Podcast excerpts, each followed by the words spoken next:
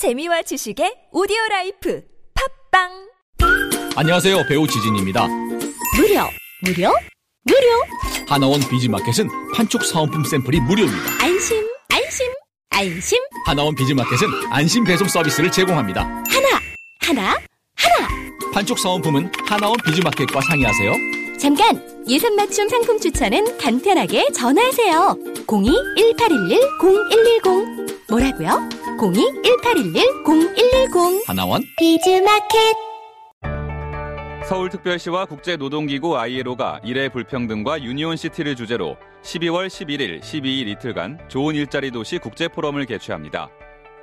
균열 일터 당신을 위한 회사는 없다의 저자이자 오바마 정부 노동정책 설계자인 데이비드 와일이 기조 강연을 하며 뉴욕, 런던, 토론토 등 20여 개 국내외 도시의 세계적 노동 전문가가 노동 권익이 보장되는 더 나은 일터를 만들기 위한 전략과 방법을 찾습니다.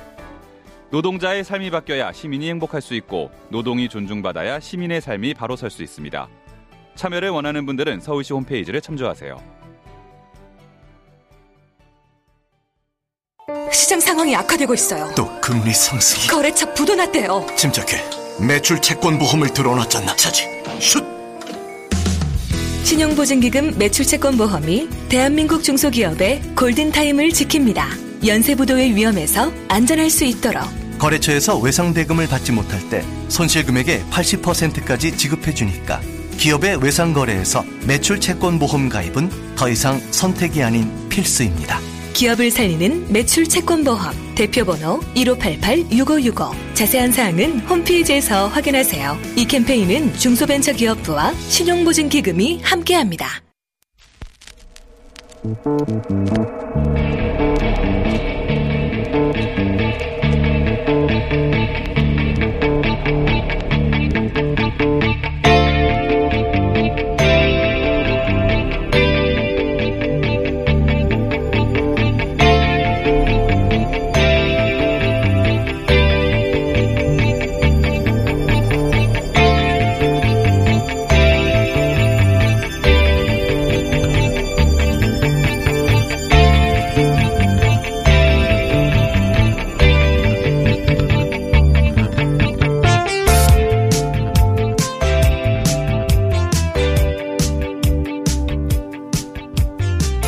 안녕하세요. 김호준입니다.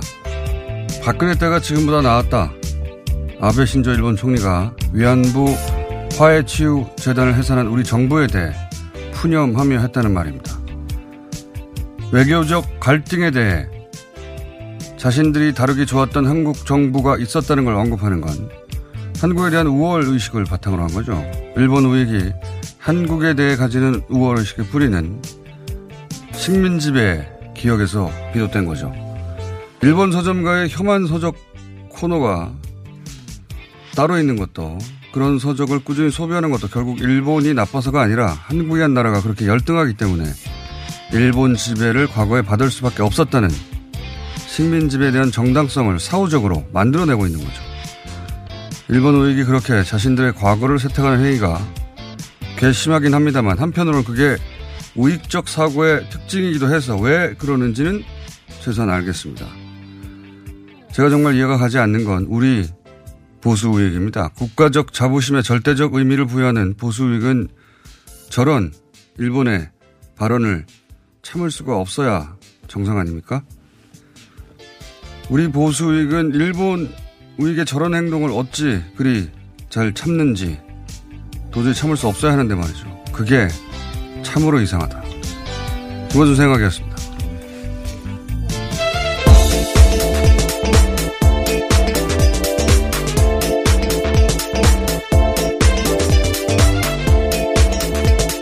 시사인의 김은지입니다. 네. 일본 가보셨죠? 네, 그렇죠. 네. 그 서점에 가면 그 혐한 서적을 만들어 놓은 코너가 있어요. 혐한 네. 서적만 모아놓은. 예, 종종 보는데요. 이 번역기를 돌려서 보다 보면 제목이 정말 깜짝 놀랄 만한 것들이 있더라고요. 이게 굉장히 어 이상한 일인 게 예를 들어서 알제리 지배한 프랑스 서점에 혐 알제리 코너 없어요. 예. 그런 걸 만들면 난리가 나죠. 알제리에서도 항의할 것이고 어 뭐 프랑스 내 양심적인 지식인도 가만히 있지 않을 것이고 다른 나라도 마찬가지입니다. 뭐 아일랜, 아일랜드를 지배했다고 해서 영국 서점에 혐 아일랜드 코너. 과거 식민 지배했던 국가에 대해서 혐오 콘텐츠를 별도로 모아서 코너를 만드는 나라는 없습니다. 굉장히 비정상적이고 자연스럽지 않은 겁니다. 예. 일본에는 이게 있어요. 그리고 거기서 꾸준히 베스트셀러도 나오는데 저는 뭐 그 뿌리가 그 90년대 중반에 어 고마니즘 서론이라는 만화에서 출발했다고 하는데 어 저는 여기에 그 일본 우익의 역할이 있다고 봅니다. 그러니까 한국이 식민 지배를 받을 수밖에 없었던 이유 왜 저 사람들은 저렇게 하자가 있기 때문에 라고 하는 컨텐츠를 계속 만들어내는 거죠. 사회적으로 권장하고 어, 그런 뒷배가 있다라고 저는 생각합니다. 예. 개인적으로 관심이 많은 영역인데, 그, 뭐, 일본의 우익, 뭐 특히 그우가 그렇게 하는 거는 이해가 가요. 이해가 간다기보다 왜 그런지는 알겠어요. 자기들 과거를 이제 희석시키고 세탁해야 하니까. 근데 이걸 보면 열받아야 되잖아요. 그렇지 않습니까? 어, 그런데 이제 우리 우익이 혹은 뭐 오늘도 뉴스가 있던데 양승태 대법원이 어, 이런 일본의 과거에 대해서 왜 이렇게 관대한지. 네, 관대하기인 걸 넘어서요. 오히려 발을 맞춰가고 있습니다. 보조하는 역할까지도 했다라고 할 수 있는데요. 저는 이게 도저히 이해가 안 가는데, 이제 화가 나야 되거든요. 예. 이게 보수익의 특징이죠, 기본적으로. 어, 근데 우리 보수익은 여기 대해서 굉장히 관대하다. 예. 이 양승태 대법원이 했다는 일도 보면, 어, 일단 이 내용부터 들어보죠. 첫 번째 뉴스. 네, 양승태 대법원이 김앤장 법률사무소의 소송 서류까지 검토해준 정황이 나타났는데요. 당시 김앤장 법률사무소는 과거사 사건에서 일본 전범 기업을 대리하고 있었습니다. 그러니까 최종 판단자 역할을 하는 대법원이 뒤에서는 몰래 전범 기업 편에 서서 도왔다라고요. 검찰이 판단하고 있는 건데 오늘 아침 한겨레 신문 보도입니다. 그러니까 외교부 의견서만 감수해 준 게 아니라 손해배상 청구 소송을 당한 전범 기업 쪽에 소송에 유리한 서류를 내라 이렇게 기땜을 해주고요. 그런 다음에 해당 서류 를 내면 다듬어졌다는 겁니다. 이건 정말 어 이건 뭐 어떤 그 소송에서건 한쪽 일방의 편을 대법원이 몰래 들어줬다. 근데 그 자체로 황당한 일인데요. 예, 그 자체로 네. 황당한데 그게 또 일제시대 전범 기업이었다. 이건 사실 굉장히 반역사적이고 범죄적이잖아요. 뭐 지난번에도 몇 번 언급했지만 왜 일본에 대해서 이러는지 아, 도저히 이해가 안 가는데 그 한쪽 일방의 소송 당사자의 서류를 다듬어 주기까지 했다. 이게 납득이 안 가지 않습니까? 네, 완전 일방적인 게임이라고 할 수 있는 건데요. 뒤에서는 몰래 다 저런 짓들을 했다라는 것들은 네. 이제서야 겨우 드러난 겁니다. 그러니까 그쪽 변호인한테 어, 어떤 서류 제출해 줬으면 네, 좋겠는지 서류를 내라 그러면서 뭐 외국 사례를 집어 넣어라 그러면 어, 그렇게 새로운 쟁점이 나왔으니까 대부분 저는 합의체를 가겠다. 이걸 다 알려준 거 아닙니까? 그쪽에다가. 네, 그렇죠. 관련된 지침까지도 다 알려줬다라고 하는 건데요. 그러니까 사실상 이것은 공정한 재판이 아니라 아예 한쪽 편에 기울어진 운동장이었다라고 볼 수 있는 거죠. 다른 한쪽을 대부분이 코치를 해준 거예요. 이길 수 있도록. 근데 이길 수 있도록 코치를 해준 쪽이 어, 예를 들어서 우리 그 강제징용자였다. 어, 그거, 그것도 잘못된 거지만 한쪽 편을 들어주면 법의 관점에서 보지 않고 그건 이해는 갑니다. 아, 그러니까 국민 정서법으로는 이해가 갑니다. 이거는 도저히 왜 이렇게 했을까? 이해가 안 가는 거죠. 예, 도저히 도저히 이해가 안 가는 상황이에요. 이게 우리나라 그 소위 이제 보수적이라고 하는 양승태 대법원장 포함하여 어, 우리 보수 우익이 일본의 과거에 대해서, 일본의 우익에 대해서, 일본의 국교의 이런 행태에 대해서 왜 이렇게 관대하고 협조적인가 납득이 안 간다는 거죠. 예, 도저히. 네, 보수의 가치로도 전혀 맞지 않는 행동들을 하고 있는 겁니다. 어, 이건 굉장히 국가적 차원에서도 부끄러워할 일이라고 봅니다. 일본에서 보기가 얼마나 가소롭겠습니까? 예. 결국 자기들이 식민지배 했고, 그리고, 어, 그 관련해 전문 기업이 있는데 소송하려고 했더니 국가적으로 나서서 대법원까지 이런 일을 해준다. 가소롭죠? 예. 아, 그게 기분 나쁜 뉴스입니다, 사실은. 네, 사실 정말 기쁜 한숨을 쉴 수밖에 없는데요. 당시에 이런 의혹이 있었다라고 한다면 절대 없는 일이라고 분명히 주장했을. 겁니다. 예. 근데 이제 겨우 증거가 조금씩 드러나서요. 그 검- 전모가 드러나기 시작한 건데요. 예, 뿐만 아니라 양승태 전 대법원장이 재임 시절에 자신의 집무실에서 김앤장 소속 변호사도 만났다라고 합니다. 이 사건 관련해서. 네, 이것도 세뭐 차례나 만났다라고 하는데요. 황당한 거죠. 예. 김현장이 저는, 어, 법무법인으로서 그리고 어, 전문가로서 전범기업을 대리할 수 있다고 생각합니다. 네, 살인자도 대리하는데요. 대리할 수 있는데 그러면 어, 최소한의 역사 인식이라도 있다고 하면 법적으로 충실하게 대리하고 성실하게 하면 되는 거잖아요. 이건 그걸 넘어서는 거지 않습니까? 네, 대법원장을 아예 집무실에서 만난다는 사실조차 또 알지 못했던 일들이었는데요. 이런 일들이 사실 보통 사람은 꿈도 꾸지 못하는 겁니다. 그러니까 변호사의 윤리가 있잖아요. 법적으로 자신들이 대의하는 어, 소송 당사자들을 충- 성실히 대변해야 하는 거기까지는 이해가 가요. 거기까지는. 법적으로 성실히 대의하면 되는데 여기서 보면 어 이게 이제 도저히 한국 사람으로는 이해가 안 가는 행위를 하는 거잖아요. 아 이게 그 뭐랄까 변호사로서 소송을 그러니까 1등 법무법인으로서 어, 수임한 사건에 대해서 반드시 이겨야 한다 하는 자기들의 명성에 대한 어떤 집착이나 그 명성이 아무리 중요한들 자기들은 한국 사람 아닙니까? 이렇게까지 해야 되나요? 저는 이건 변호사 윤리를 넘어서는 거라고 보거든요. 어, 니들이 어떻게 전범기업을 대리할 수 있어? 저는 거기까지 이해가 가는데 이 행위 내용은 도저히 이해가 안 갑니다. 법무 김현장 그냥 변호사들이에요. 예. 변호사들이 변호사 윤리를 넘어서서 이렇게까지 하면 당신들 한국 사람들 맞냐고 좀 물어봐야 된다고. 역사 안 배우나 이 사람들? 예, 대법원장뿐만 아니라 임종원 전 법원행정처 차장과도요 계속해서 만나면서 전화 통화하고 징용 소송 방향을 수시로 논의했다라고 하는데요. 그러니까 완전히 기울어진 운동장이었다고 볼 수밖에 없는 겁니다. 그러니까 법대로 열심히 하는 것까지는 내가 뭐라 안 그러겠는데 이건 도저히 납득이 안 갑니다. 전반적으로. 예. 일본 우익이 무시할 만하다는 거죠. 하는 일을 보면. 그런 뉴스가 많이 나왔고요. 자, 그 다음은요. 예, 트럼프 대통령이 시진핑 중국 국가주석과 관련해서요, 북한 문제에 대해서 100% 협력을 약속했다라고 말했습니다. 미중 정상회담에서 시 주석이 한 말이라고 하는데, 트럼프 대통령은 또 나와 시 주석은 북한과 관련해서 매우 강력하게 협력하기로 합의했다라고도 언급했습니다. 2차 북미 정상회담 개최 장소와 관련돼서도 이야기했는데요. 기자들이 아시아 쪽이냐라고 질문을 하자 비행거리 내에서다라고만 말했습니다. 비행기가 못 가는 나라가 어디 있습니까? 예, 뭐한 번에 갈 수 있다라는 뜻일 것 같긴 한데 요. 그러니까 예. 아니 뭐 어, 미국 저 대통령 남미에서 하진 않겠죠. 예. 미국 대통령 에어포스원으로 못 가는 나라가 어디 있어요? 전 세계 한 번에 다 가는데. 아, 예. 그래서 기자들이 그렇게 추가적으로 질문을 했다라고 하는데요. 트럼프 대통령 비행기냐 아니면 김정은 북한 국무위원장 비행기냐라고 했는데 그에 대해서는 말을 아예 돌려버렸다라고 합니다. 이런 건 미리 말 안 하겠죠. 그러니까 구상해 둔 어쨌든 미국은 아니라는 얘기죠. 예, 여기서 핵심은 미국은 아니라는 얘기인 것 같고요.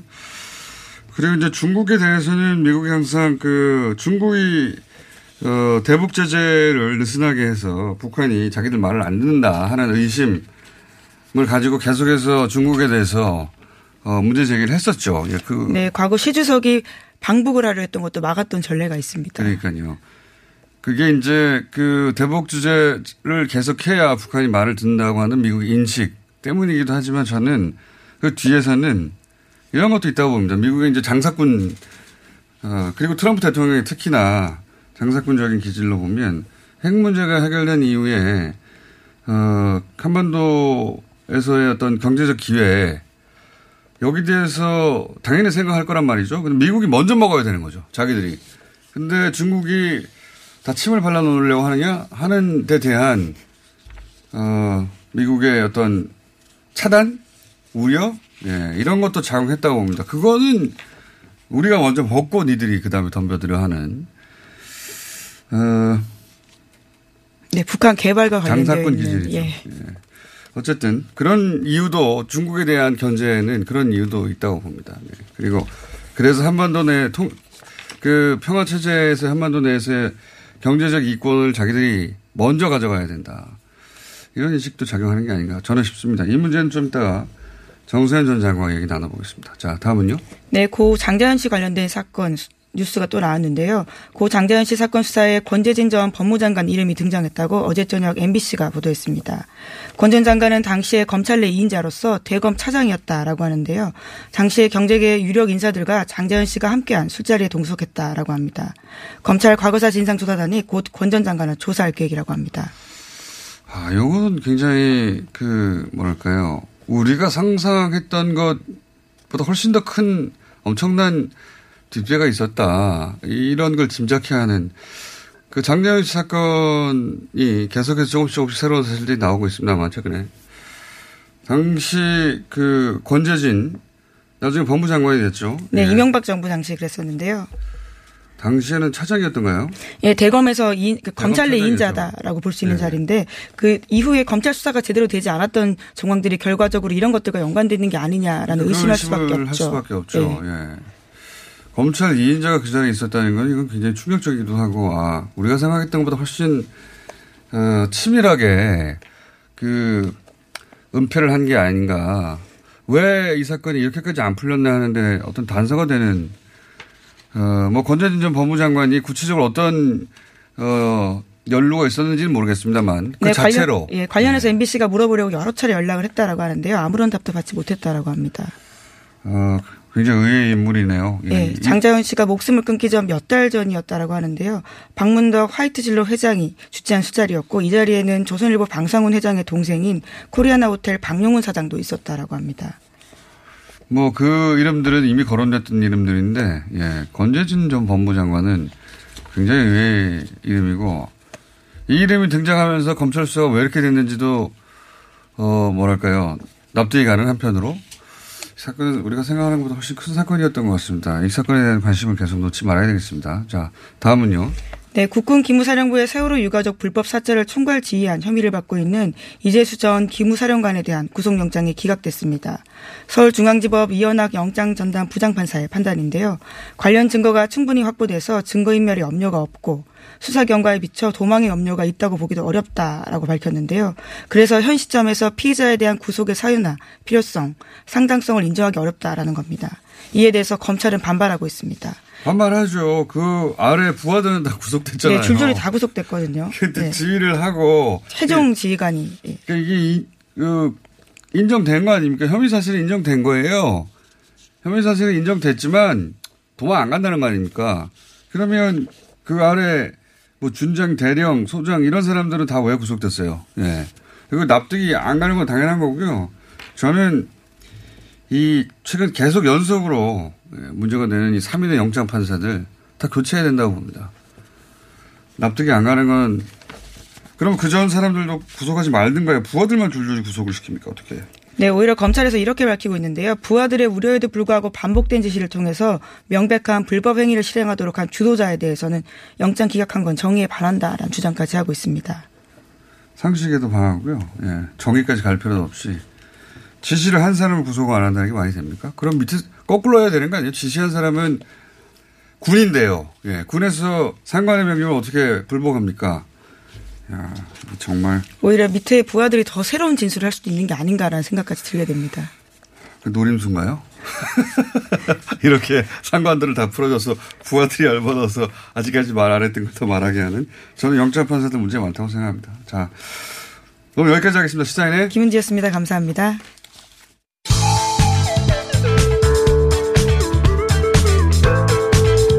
뉴스의 깊이가 다릅니다. 최고의 뉴스 생산자 김어준입니다.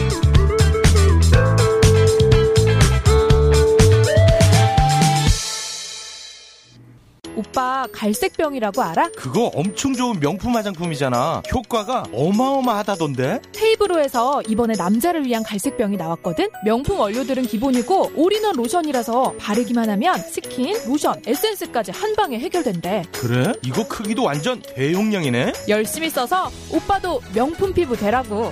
갈색병, 남자를 위해 다시 태어나다. 헤이브로 맨즈 브라운 올인원 로션. 지금 포털에 헤이브로 검색하세요. 국민 배우, 국민 가수. 대한민국을 대표하는 것에 붙는 국민. 그래서 국민 적금, 국민 보험은 없어도 국민연금은 있습니다. 안녕하세요. 국민연금공단 이사장 김성주입니다. 대한민국을 대표하는 노후 준비 방법, 국민연금. 내가 낸 것보다 더 많이 받습니다. 국가가 평생 지급을 약속합니다. 국민연금, 노후 준비의 기본입니다. 국민이 주인인 연금, 국민연금. 납득이 안 돼, 납득이. 왜? 막, 응? 그냥 먹지? 좋아? 묻지도 따지지도 않고 섭취하는 유산균과의 이별 선언. 미궁 유산균 사랑. 너를 위한 헌정 유산균. 나를 위한 적중 유산균. 매일매일 너에게. 빵빵한 너에게. 민감한 너에게. 약해진 너에게. 유산균 사랑 사종 출시. 지금 검색창에 미궁 유산균 사랑을 검색하세요. 안녕하세요. 배우 박진입니다. 추운 날씨만큼 난방비 걱정도 많이 되시죠? 제가 난방비 아끼는 꿀팁 하나 알려드릴까요? 그건 바로 보일러를 열효율 높은 친환경 보일러로 바꾸는 거예요. 열효율 높은 친환경 보일러는 연간 13만원 정도 난방비를 절약해주고 최대 5만원의 서울시 에코마일리지도 받을 수 있대요. 거기다 미세먼지와 온실가스 배출을 10분의 1로 확 줄일 수 있다니. 우리 집 보일러 여효율 높은 친환경 보일러로 바꿀 만하죠? 아참, 12월까지 교체하면 10만원 할인, 12개월 무이자 할부. 아시죠? 자세한 내용은 120 다산 콜센터로 문의하세요. 이 캠페인은 서울특별시와 함께합니다.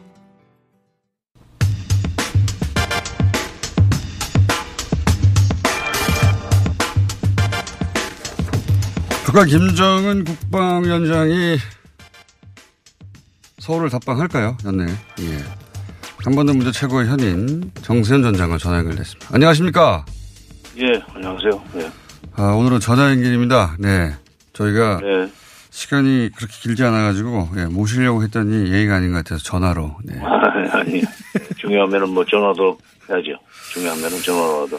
자, 지금 그 북미 교착의 가장 핵심적인 이유가 그 경제 제재 완화를 둘러싼 이견인 것 때문인 거죠?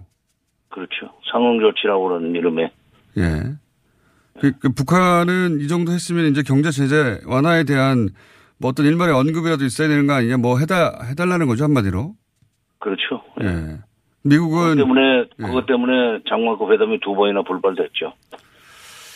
어, 이제 이런 상황에서 다시 이제 문재인 대통령이 돌파구를 만들어 보려고, 어, G20에 가서 트럼프 대통령에게, 어, 서울 답방을 김정은 위원장이 먼저 하는 것, 그러니까 북미 정상회담 전에 2차 전에 먼저 하는 것에 대해서 혹시 탐탁치 않아 할까봐 물어봤더니 그런 거 없더라. 이런 메시지를 들고 왔지 않습니까? 예, 예. 근데 그게 상당히 중요한, 저, 그 의미가 있었어요. 왜냐면은 트럼프 대통령이 문재인 대통령이 그러지 않았습니까? 그러니까 문 대통령을 만나서, 어, 만나서 얘기를, 저, 그, 저, 서울 답방을 하면 네. 김정은 위원장이 바라는 걸 다 해줄 수 있다 하는 예. 얘기를 전해달라 이랬거든요. 예. 이거 어떤 의미입니까? 네. 어, 그러니까 바라는 걸 다 해주겠다는 게 그냥 무조건은 아니고 반드시 조건이 있을 겁니다. 이러 이런 걸 하면은 어 미국이 북한이 이렇게 하면은 미국도 이렇게 해줄 수 있다는 조건부 얘기했지만 어쨌건 그 얘기가 지금 공개된 건 거기까지지만 예. 어, 좀 내밀은 얘기도 틀림없이 했을 거예요. 그러니까 음. 김정은 위원장으로서는 구체적인 얘기를 듣기 위해서 서울에 와야 될 겁니다. 왜냐하면 음. 어, 북미 정상회담 전에 문재인 대통령으로부터 좀 얘기를 듣고 북미 정상회담에 나가서 얻어낼 것이 있다고 생각하면은 북미 정상회담을 위한 실무 접촉을 할 거고 네. 어, 별로 신통치 않다. 그냥 그 하나만 하는 소리고 그냥 수사에 불과했다 는 식으로 어, 판단이 되면은 또 그것도 좀 북미 정상회담이 어렵다고 봐야 되겠지만 일단 트럼프 대통령이 그런 일종의 문 대통령에 대해서 위임을 했기 때문에 에, 김정은 위원장이 서울에 오는 것은 어, 가능성이 매우 높아졌다. 어, 음. 그저께까지만 해도 제가 한 7분 응선, 8분 응선 넘었다고 그랬는데 예. 어저께 뉴질랜드에서 그 발표를 허물어 해서 상당히 거의 에, 뭐 이제 정상에 다 도달, 도달한 거 아닌가 하는 생각이. 아, 서울 답방에 대한 가능성이 네, 굉장히 네, 높아졌다. 이렇게 보시는 겁니다. 트럼프 대통령이 김정은 위원장이 서울에 와서 문 대통령한테 이 얘기를 하면 예. 그걸 듣고 해달라는 걸 다 해줄 수 있다는 식의 얘기를 하지 않았어요. 근데 그냥 거저는 아닐 거예요. 반드시 이러이런 걸 한다면 음. 미국도 뭐 여러 가지로 챙겨줄 수 있다 하는 얘기고 그걸 북미 정상회담에서 결론 내자는 얘기니까 어, 음. 와서 들어야죠. 그 김정은 신문에, 신, 예, 신문에 난 것보다는 언론에 난 것보다는 좀 상세한 얘기를 했을 겁니다.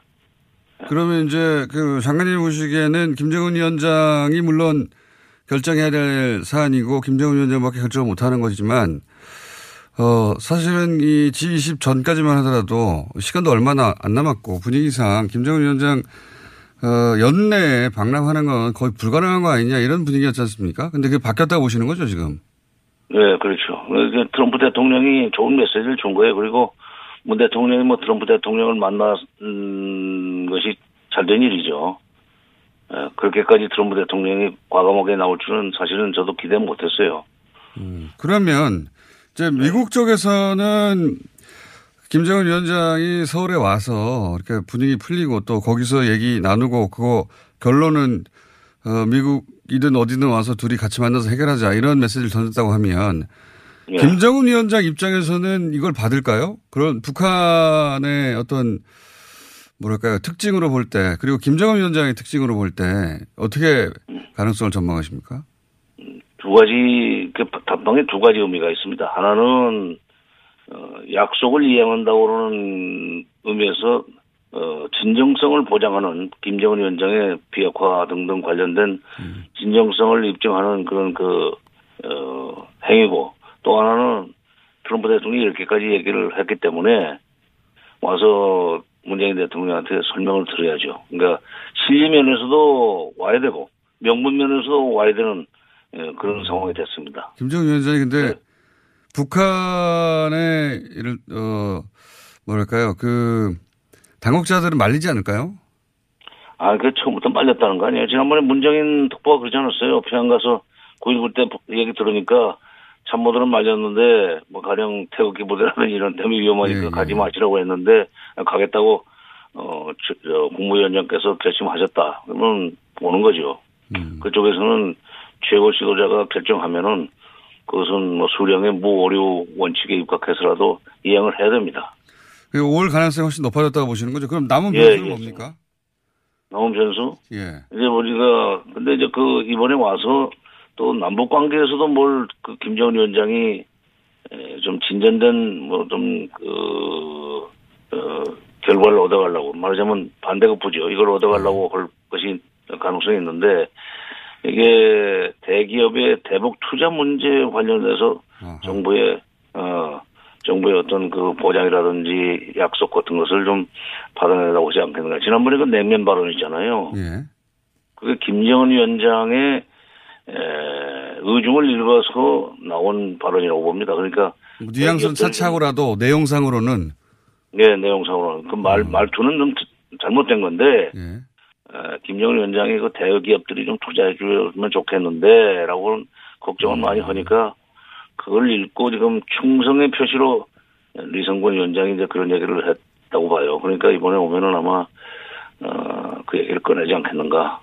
그럼 뭐그 남쪽에 예를 들어 삼성 반도체 공장 같은 남쪽의 대표적인 산업시설 시찰 이런 것도 포함될 수 있겠네요. 그러면 그렇죠. 그 개성공단 열 때부터 아니 김정일 위원장 때 그 개성공단 열었는데 그때부터 이 high technology 그러니까 하이테크 고기술 그 기술 집약도 높은 그런 기술 저 사, 산업이 좀 들어오기 바라는데 와서 냄비나 두드려 만들고 뭐 시계나 만들고 되겠습니까 그랬는데 아 그때 그랬어요? 초반에? 아 그럼요. 예 근데 지금도 그 이 high technology에 대한 갈증은 있어요. 거기 물론 어, 제법 그쪽에 준비를 많이 하고 있지만 그래도 어, 세계적인 그 명성을 날리고 있는 삼성 같은 데는 한번 가보고 싶을 겁니다. 그게 궁금하지 않다면 오히려 이상한 거죠. 그 위에 뭐 제주도라든가 이런 흔히 언급되는 장소 외에 북한이 관심 가질 만한 남쪽에 장소가 있을까요? 글쎄, 뭐, 날씨가 좋으면은 그 제주도를 한번 가보고 싶을 거예요. 왜냐면 네, 이제 뭐, 사람들이 예. 예, 한라에서 백두까지, 뭐 백두에서 한라까지를 노래를 부르지 않습니까? 예, 예. 그런데다가 우리가 백두산 가고 싶어 하듯이. 예, 예, 김정은 위원장으로서는 그 어머니 고용희 네네. 예, 그 태생지는 아니지만은 그 부모님의 고향이기 때문에 그 외갓집의 고향이기 때문에 제주도에 대해서 관심이 있을 수 있죠. 근데 이제 거기가 겨울철이어서 어 날씨가 안 좋으면은 헬기도 내리기 어렵다는 점에서 어 그거는 그때 가서 봐야 될 겁니다 아마. 대중 집회이지 않습니까? 능라도 같은. 예. 그러니까 예. 광화문에서 오픈된 공간에서 해야 된다고 저는 개인적으로 주장하지만 그건 뭐 그거는 저 소위 그 경호 문제 때문에 네. 쉽지 않고요. 한다면은 국회 연설 정도. 국회 연설. 근데 이제 그럴 때 자유한국당이 또 퇴장을 하라 하면 참 모양이 안 좋은데 에, 이번에는 그러지? 말아야죠. 예. 에, 이번 그러지 말아야죠. 예. 그러면 예를 들어서 그 그런 대형 체육관에서 실내 체육관 같은 데서 행사 같은 거는 북한이 받아들일까요? 그게 대형 체육관에서 하는 것이 뭐 큰 의미가 있습니까? 사실은 예. 국회 같은 데서 하는 것이 정치적인 의미가 있죠. 그런 의미도 있지만 대중들도 뭐랄까 만날 기회가 있으면 우리가 능라도 가서 어 문재인 대통령이 연설했던 것이 임팩트가 있었듯이 그런 기회를 우리가 마련한다면 북한에서도 응할까요? 아니 근데 저 실내 체육관도 광화문이나 똑같죠. 어떤 사람이 들어올 줄 압니까 거기에? 아 거기는 거기 통제가 뭐- 그나마 되니까. 아 그래도 그 수많은 사람을 갖다 와서 전부 그 몸을 뒤지고 그럴 수도 있어요. 그러니까 뒤지면 되지 않을까요? 제일 안전하다. 예. 국회가 제일 안전하다 하는 얘기입니다. 뭐 국회야 당연히 할 것 같은데. 자, 아니 그 국회를 보면은 다른 데는 할 필요가 없는 거죠. 아, 그 일반 국민들도 만나고 싶어하는 그분들이 있습니다. 예. 자, 이건 어떻습니까? 이제 북한이 그 이 관계에서 망설이는 이유 중에 하나가 아니 뭐 예를 들어 서 영변 핵시설 먼저 어, 일부 폐기하고 그럴 수도 있는데 그럴 경우 또 미국은 그 자리에 가만히 있으면 점점점 내놓을 카드만 사라지고 이렇게 되는 거 아닙니까? 그런 우려. 그걸 걱정, 예, 그, 그걸 우려, 그걸 우려하고 있죠. 그러니까 이제 그런 데 대한 확실한 보장을, 어, 트럼프로부터, 트럼프 대통령부터 받아내야 되고, 그러려면은, 이번에 트럼프 대통령이 무슨 말을 했는지 문 대통령한테 자세히 설명을 들어야 될 거 아니에요. 그리고 문 대통령 설명을 듣고, 북미 정상회담에서 어떤 것을 요구할 것인지 전략을 세워야죠. 그러려면은, 어, 문 대통령을 거쳐야 됩니다. 시기는 언제쯤으로 보십니까? 된다면. 그다음에는 지금 뭐 언론에서도 뭐 예측을 하던데 그리고 어 정부 당국자도 귀띔을 했다고 그럽니다. 그러니까 17일 날이 사실은 12월 17일이 그 아버지 김정일 위원장 기일이죠. 어, 그 기일이죠. 예. 그러니까 그날은 못 올 거고 예. 그다음에 21일부터는 또 뭐가 일정이 꽉 있다, 꽉 차 있다. 18, 19, 20 이렇게 되면 딱 9일 9.18부터 9.20 지난번 문재인 대통령의 평양 방문 및 정상회담하고 딱 3개월 만에 예. 이루어지는 건데 18, 19, 20을 비워놨다고 하는 거 봐서는 음. 어, 그때 올라오지 않겠는가. 18, 19, 20이면 마지막 주는 뭐 크리스마스 있고요 하니까 그 전주 어, 수목금이 되는 거군요. 예. 그렇죠. 예. 뭐 북- 북한한테는 크리스마스는 큰 의미 없고. 예. 남쪽에는 번잡하니까요. 그때가 되면. 예, 예, 예. 알겠습니다. 어, 우리 정보, 예. 정보 당국에서 그 정도는 서로 그 교감을 했을 거예요. 알겠습니다. 오늘 여기까지 듣고요. 예. 예. 좀 더 구체적인 게 나오면 다시 한번 연결하겠습니다. 감사합니다. 장관님. 예, 예. 지금까지 정세현 전 장관이었습니다.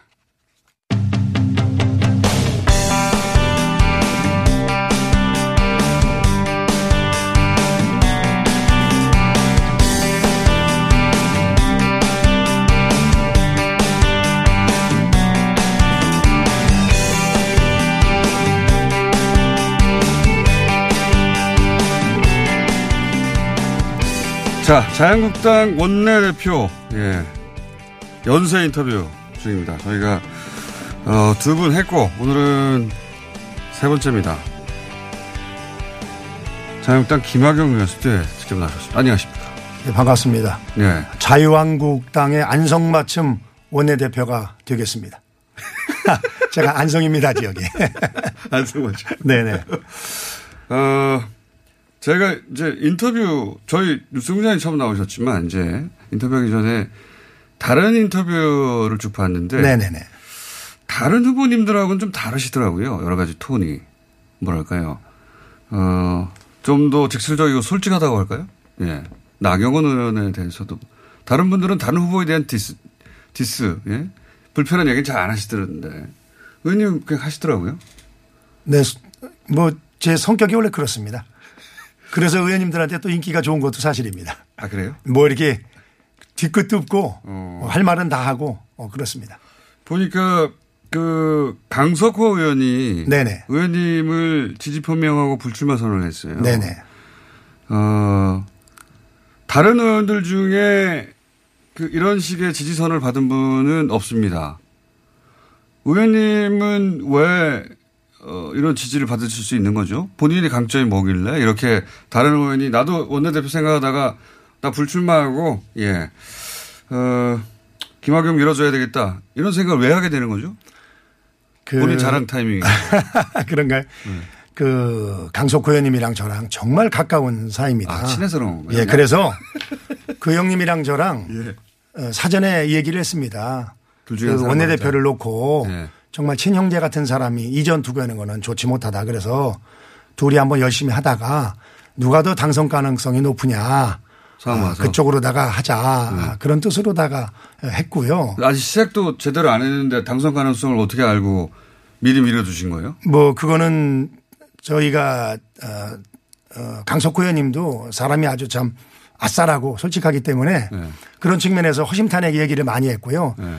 사실은 제가 뭐 상임위원장 같으면 두 말도 안 하고 제가 강석호 의원님에게 양보를 했습니다. 그러나 어, 원내대표는 좀 성격도 어, 다르고 어, 솔직히 말씀드리면은 제가 잘 할 수 있는 게 원내대표라고 생각이 됩니다. 아마 제가 과거에 다른 거를 제안했다면은 제 스스로 저는 안 한다고 했을 겁니다. 왜냐하면 저를 알기 때문에 네. 제가 우리 김호준 공장장 어떻게 아시는지 모릅니다만 제가 28살에 이해구현 비서관부터 시작해서 도의원 네. 3번 또 17대 때 공천 준다고 그래서 경기도의회 부의장하고 내려가다 중간에 공천이 바뀌어가지고 4년 백수로도 놀고 네. 그리고 이제 그 후에 국회의원을 세번 했습니다. 다시 말씀드리면은 제가 전형적인 흑수저 정치인이다. 그리고 흑수저요. 어, 지난 30년 동안 나름대로 훈련을 받아왔기 때문에 내년도에도 아주 우리 자유한국당에게는 어려운 한 해가 될 텐데 지금 모든 의원님들이 바라는 원내대표가 뭐냐? 네, 뭡니까? 문재인 정권의 독주를 막고 네. 지금 공중에 떠 있는 민심을 자유한국당으로 불러올 그런 강하고 선명한 그런 야당 원내대표를 바라거든요. 김성태 뭐 그런 측면에서 저는 제가 감히 접인 자라는 생각에서 네. 이번에 나서게 됐습니다. 예를 들면 그런 점에서 김성태 원내대표의 차별점은 어디에 있는 겁니까? 김성태 원내대표는 우리 김호준 공장장이 제일 친한 걸로 알고 있는데요. 제일 친하진 않습니다. 그렇습니까? 아, 김성태는 그렇게 얘기하던데. 네. 그래서 그 김성태 원내대표가 지난 1년 동안 가장 잘한 거 한 가지를 뽑으라면은 네. 정말 우리 자유한국당 하면은 그 웰빙 정당, 귀족 정당 네. 더 올라가면 차떼기 정당 이미지가 남아 있지 않습니까? 전투력이다 그럼. 그런 것을 정말 지난 1년 동안 강력한 대여 투쟁을 통해서 정말 야성을 회복한 거. 네. 그것이 김성태 원내대표가 가장 잘한 거라고 생각이 됩니다. 그래서 저는 김성태 원내대표가 들게 얘기를 했는데 네. 전 진돗개 얘기를 합니다. 그러니까 욕망에게 싸우는 것은 들깨 정신을 이어봤지만 그러나 좀 더 얕고 설득력 있게 싸우겠다. 진돗개 하면은 정의를 이야기하고 네. 또 그리고 진돗개 하면은 모든 국민들이 좋아하지 않습니까? 우리가 정권을 다시 찾아오려면은 네. 수많은 국민들의 지지를 얻어야 되는데 들깨 가지고는 안 된다. 저는 그래서 능력과 비전을 갖춘 새로운 야당의 모습을 만들어서 제가 원내대표 하는 동안에 정당 지지율 40%를 끌어올리겠다. 아, 그런 생각을 가지고 원내대표 선거에 임하고 있습니다. 그렇군요. 김성태 원내대표는 들깨에 불과했다. 예. 들개에 불과했다고 그러지 마세요. 왜 싸움 시키십니까? 제 절친이랑. 그런데 나경원 후보를 딱 집어서 비판하셨어요. 예. 비판한 건 아니고 팩트를 네. 얘기한 겁니다. 팩트. 팩트가 뭔지 다시 한번 말씀해 주십시오. 나경원 의원님은 네. 우리 당의 훌륭한 자산인 건 분명하지만은 네. 주로 자기가 주인공이 되고자 하는 정치를 해왔거든요. 저는 주로 남는 남을 돕는 역할을 해왔습니다. 그 제가 도운 중에 나경원 의원도 아주 핵심 중에 한 명입니다. 나경원 의원의 거의 모든 선거 뒤에는 김학용이 있었다. 아 그러세요? 나경원 의원이 더 잘 알죠. 아 그래서 아마 저는 떳떳하지만 나경원 의원님은 좀 솔직히 좀 껄끄럽고 미안한 감정이 있을 겁니다. 음. 그렇기 때문에 제가 당당하게 나온 거고 그리고 근데 원... 이제 도우셨던 이유는 나경원 의원이 그만큼 경쟁력이 있으니까 도운 거니까 그건 불만하실 내용이 아니잖아요. 어, 제가 불만합니까 지금? 근데 그 얘기를 왜 하시는 겁니까? 무슨 얘기냐면은 예. 그러니까 남이 도움을 받았으면은 예. 본인 남을 돕는 것이 저는 정치의 본령이라고 생각이 아, 되는데 나를 도와라. 그런 측면이 좀 부족하다 그런 거를 지적을 하는 예전에는 거죠. 내가 너를 도왔으니 이번엔 네가 나를 도와라 이런 건가요? 뭐 일부 그런 경향이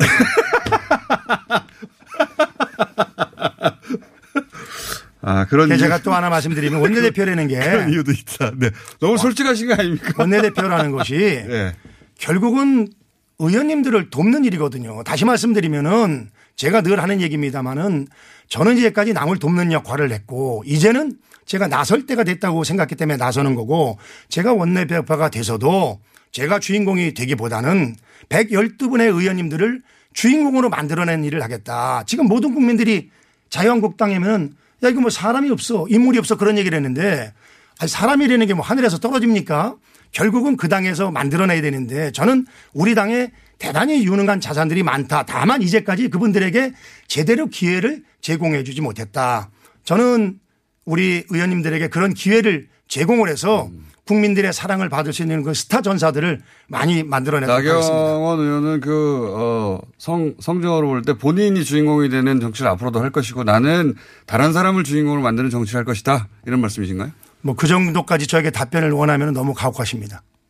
아니, 그런 주장하시는 거 아닙니까 지금? 뭐 제가 말씀드렸지 않습니까? 이건 어떠세요? 그 나경... 미래에 대해서 예측하는 건 어렵고요. 나... 현재까지 상황은 그렇습니다. 나경원 후보가 어, 비박이었으면서 지금 표를 얻기 위해서 비박도 친박 아니라고 말한다. 이건 잘못된 거다. 이렇게 말씀도 하셨죠. 예, 했습니다. 기억력 좋으시네요.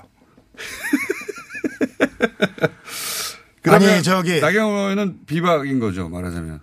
아니, 호박에다가 줄 긋는다고 수박이 됩니까? 그, 아, 그렇지 않습니까?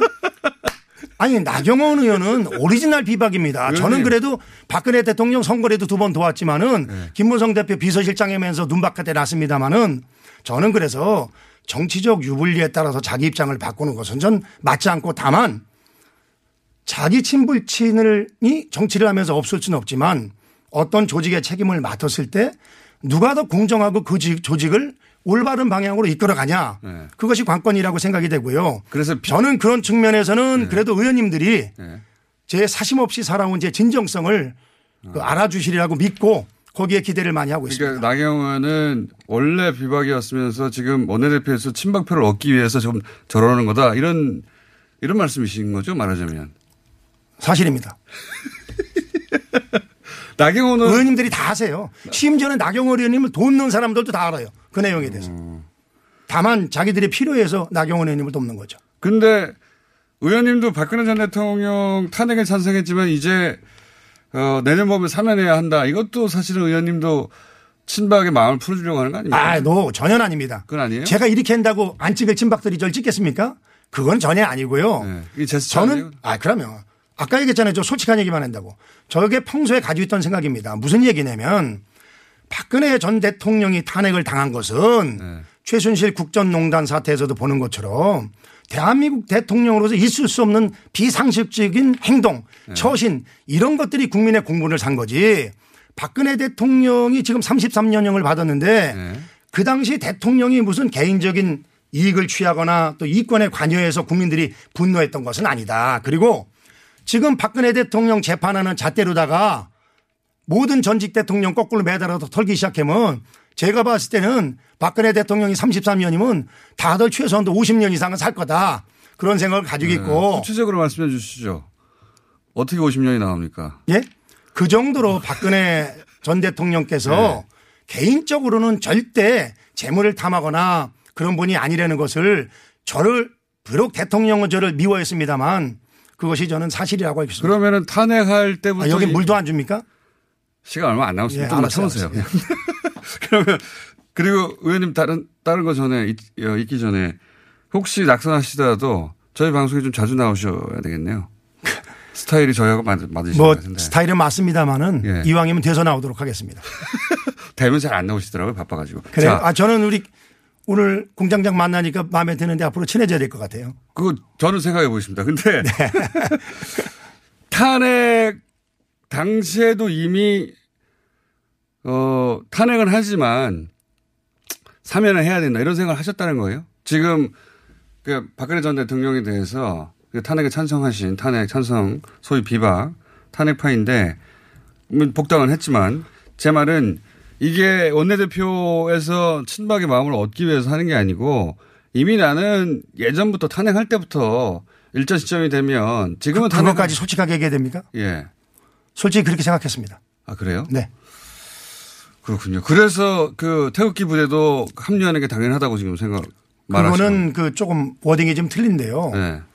자유한국당이 집권 세력이 되기 위해서는 정말 그 합리적이고 건강한 보수가 돼야 되는데 네. 그러려면은 극우나 국자는 소수 정당이 지향해야 될 목표점이다. 그런 점을 분명히 말씀드렸고요.